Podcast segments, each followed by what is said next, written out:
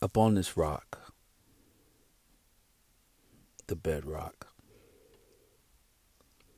There's a scripture in the Bible that talks about the prodigal son and how this son he takes his living and goes out into the world and does all he wants to do and spends all of his living and finds himself eating with pigs. But then there's a scripture also in that same text, Luke 15, 17, that says, And he comes to himself. And once he comes to himself, he goes back home. This beautiful story of his dad welcoming him and sees him afar off. He's happy to be home. Everything he ever needed was always at home. And he go he gets back there. Why is it that God would allow you to go out into the world, do all that you do, and obtain all that you've obtained, and for some people to bring you back home again? I've heard it before, I'm sure you have, that home is where the heart is. I had to ask that question myself. God, Spirit, Source of all the universe, why would you bring me back home to Flint, the bedrock? Ah, uh, I love the scripture. Many people don't agree with it, but I love it. There's a there's a scripture in the New Testament it says, "Up on this rock, I'll build my church. The gates of hell will not prevail." I asked the question. I said, "God, why would you bring me back home?" And I was shown that scripture that upon this rock I'll build my church. The gates of hell will not prevail. Now, someone could take that as a literal church, a physical structure of a building, a magnificent building that people come to from all around. Could be that. Or could be a more solid foundation, could be me individually. God could be building me everything in me. You know, being on that rock that is the solid foundation that cannot be moved. All of these things. So, but I'm coming to know or understand or understand or overstand something that what God will do is to bring you back home for a purpose or take you back to your place of alignment for a purpose that you may not always be able to see when it's happening. It says the gates of hell will not prevail after you being built upon the solid foundation what is what is hell? Is it talking about a literal hell? Or is it talking about a figurative hell? Whatever hell it's talking about, we know that the hell will not prevail once you're being built up on a rock as you're going back home. Not necessarily to a physical place, could be but to a place of alignment, to a place of peace, to a place of love, to a place where you get clarity, to a place where, where it's safe, long suffering, patience. A place where you can feel the very presence of God in that space, in that place. It's in those places I, that I know that the manifestation of God comes forth. Now, as far as the physical location of flint being the bedrock or the flint stone, I would say that in some spaces that God sees how certain spaces go through certain things, chaotic type times and situations, chaos gives the opportunity for God to show up. I'm going to say that again. Chaos gives the opportunity for God to show up. Here in Flint, Michigan, for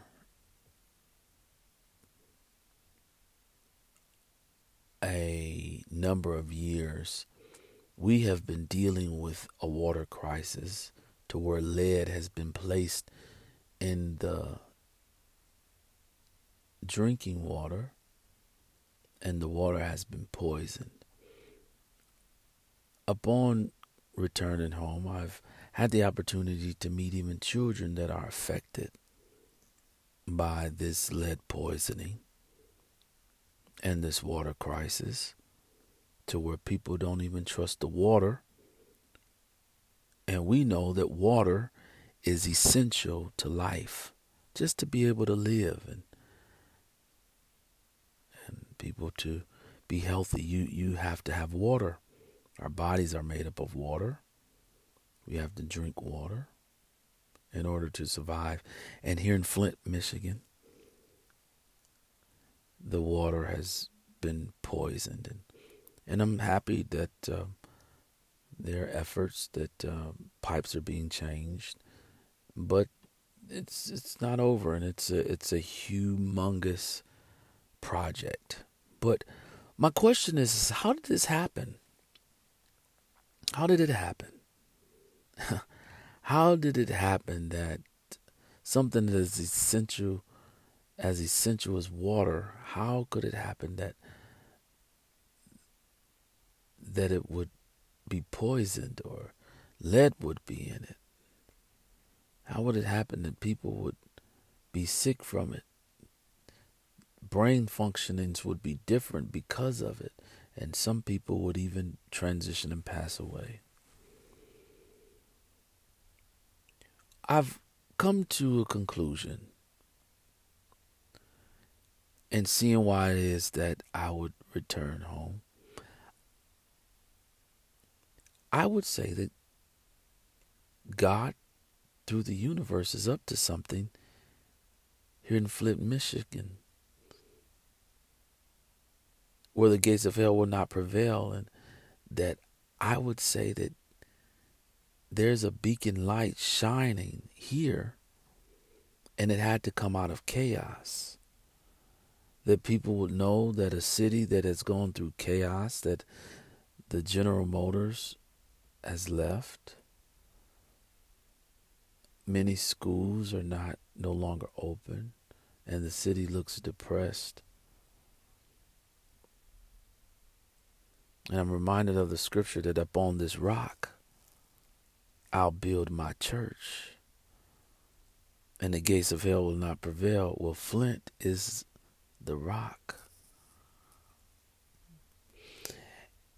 Is it possible that this city would be the place that the manifestation of who we know as God would show up out of chaos of an unsuspected city that is not nationally looked at as a place that many people want to travel to?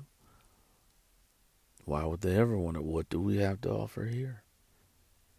Not much as far as attraction goes into the natural man or the natural eye to where people come to get their greatest of entertainment. No.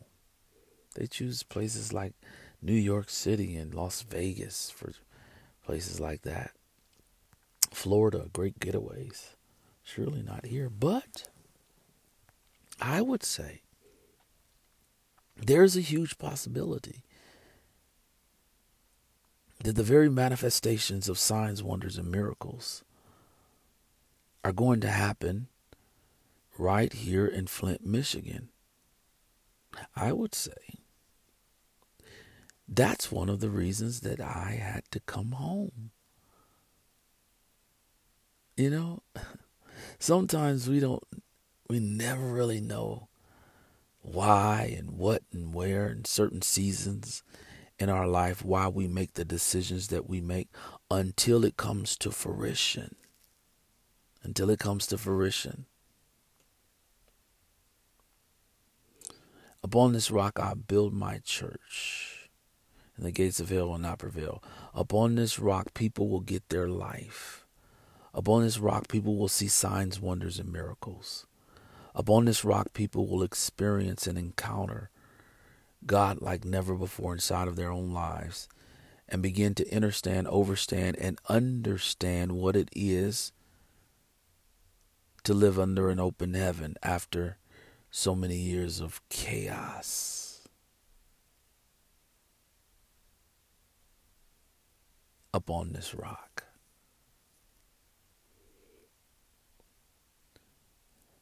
The Spirit would have you to be in the mindset through vibration to be upon a rock as you're being built in this particular dispensation of time where signs, wonders, and miracles will show up like never before in your life.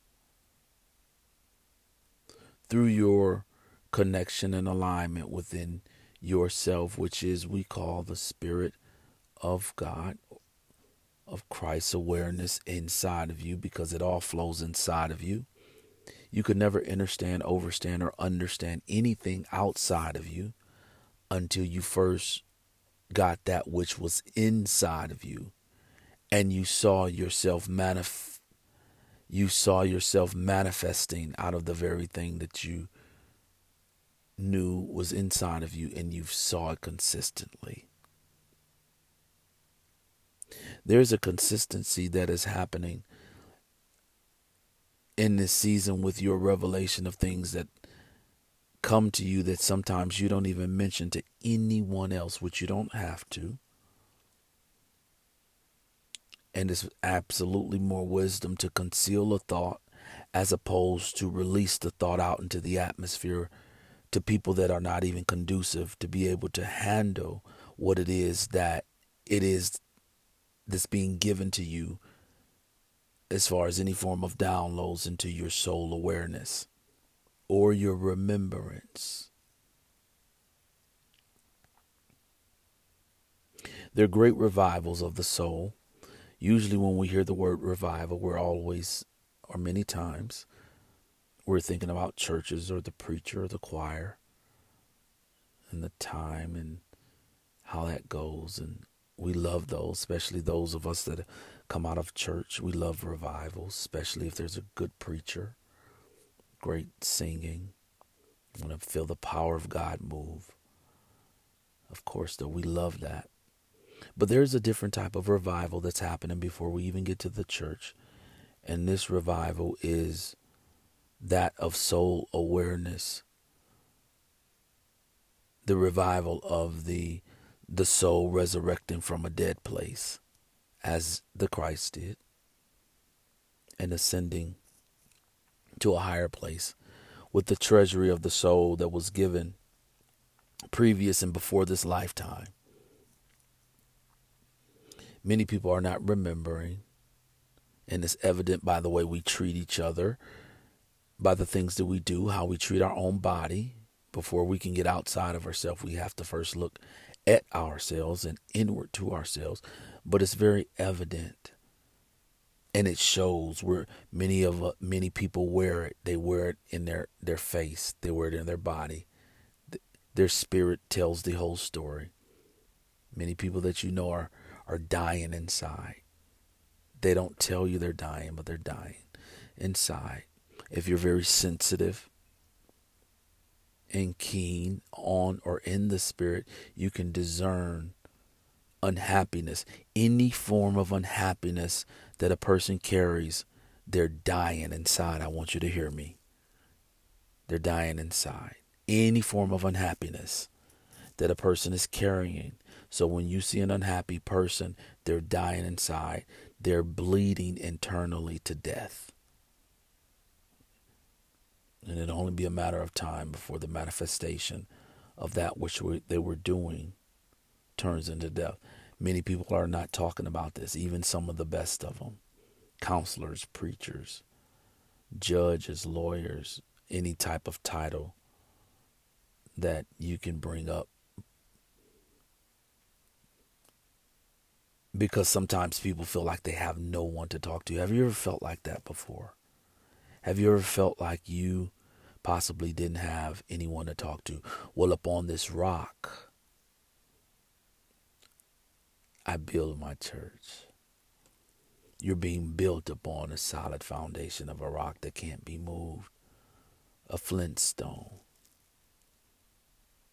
And the gates of hell will not prevail. The lower nature, the lower part, the lower part of people, situations, whatever people bring up through situation, it will not prevail against what's being built inside of you because you've come through what you've come through, you've seen what you've seen.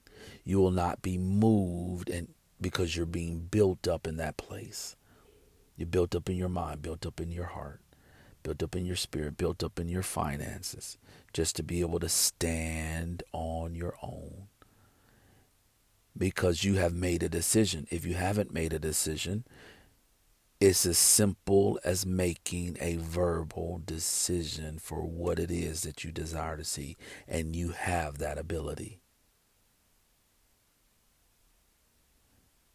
You have an amazing story that some most people don't even know. They they haven't taken the opportunity to sit down and tell you, "Hey, please just just tell me your story. I I just want to know your story." Most people don't have enough inside of them because they've never had an opportunity to tell their story. So unless they have an opportunity to tell their story, they wouldn't prompt you to do anything like that. And that's when you really become the best version of you because you start to hear yourself say things that you never said. You're coming back to yourself, just like the scripture says in Luke 15, verse 17, it says, And when he came to himself. When you come back to yourself, the kingdom of God inside of you becomes, it comes up and it comes out.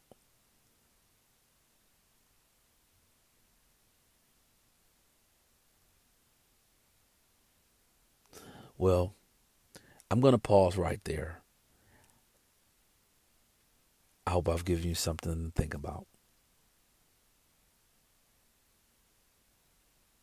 Until we meet again. Peace.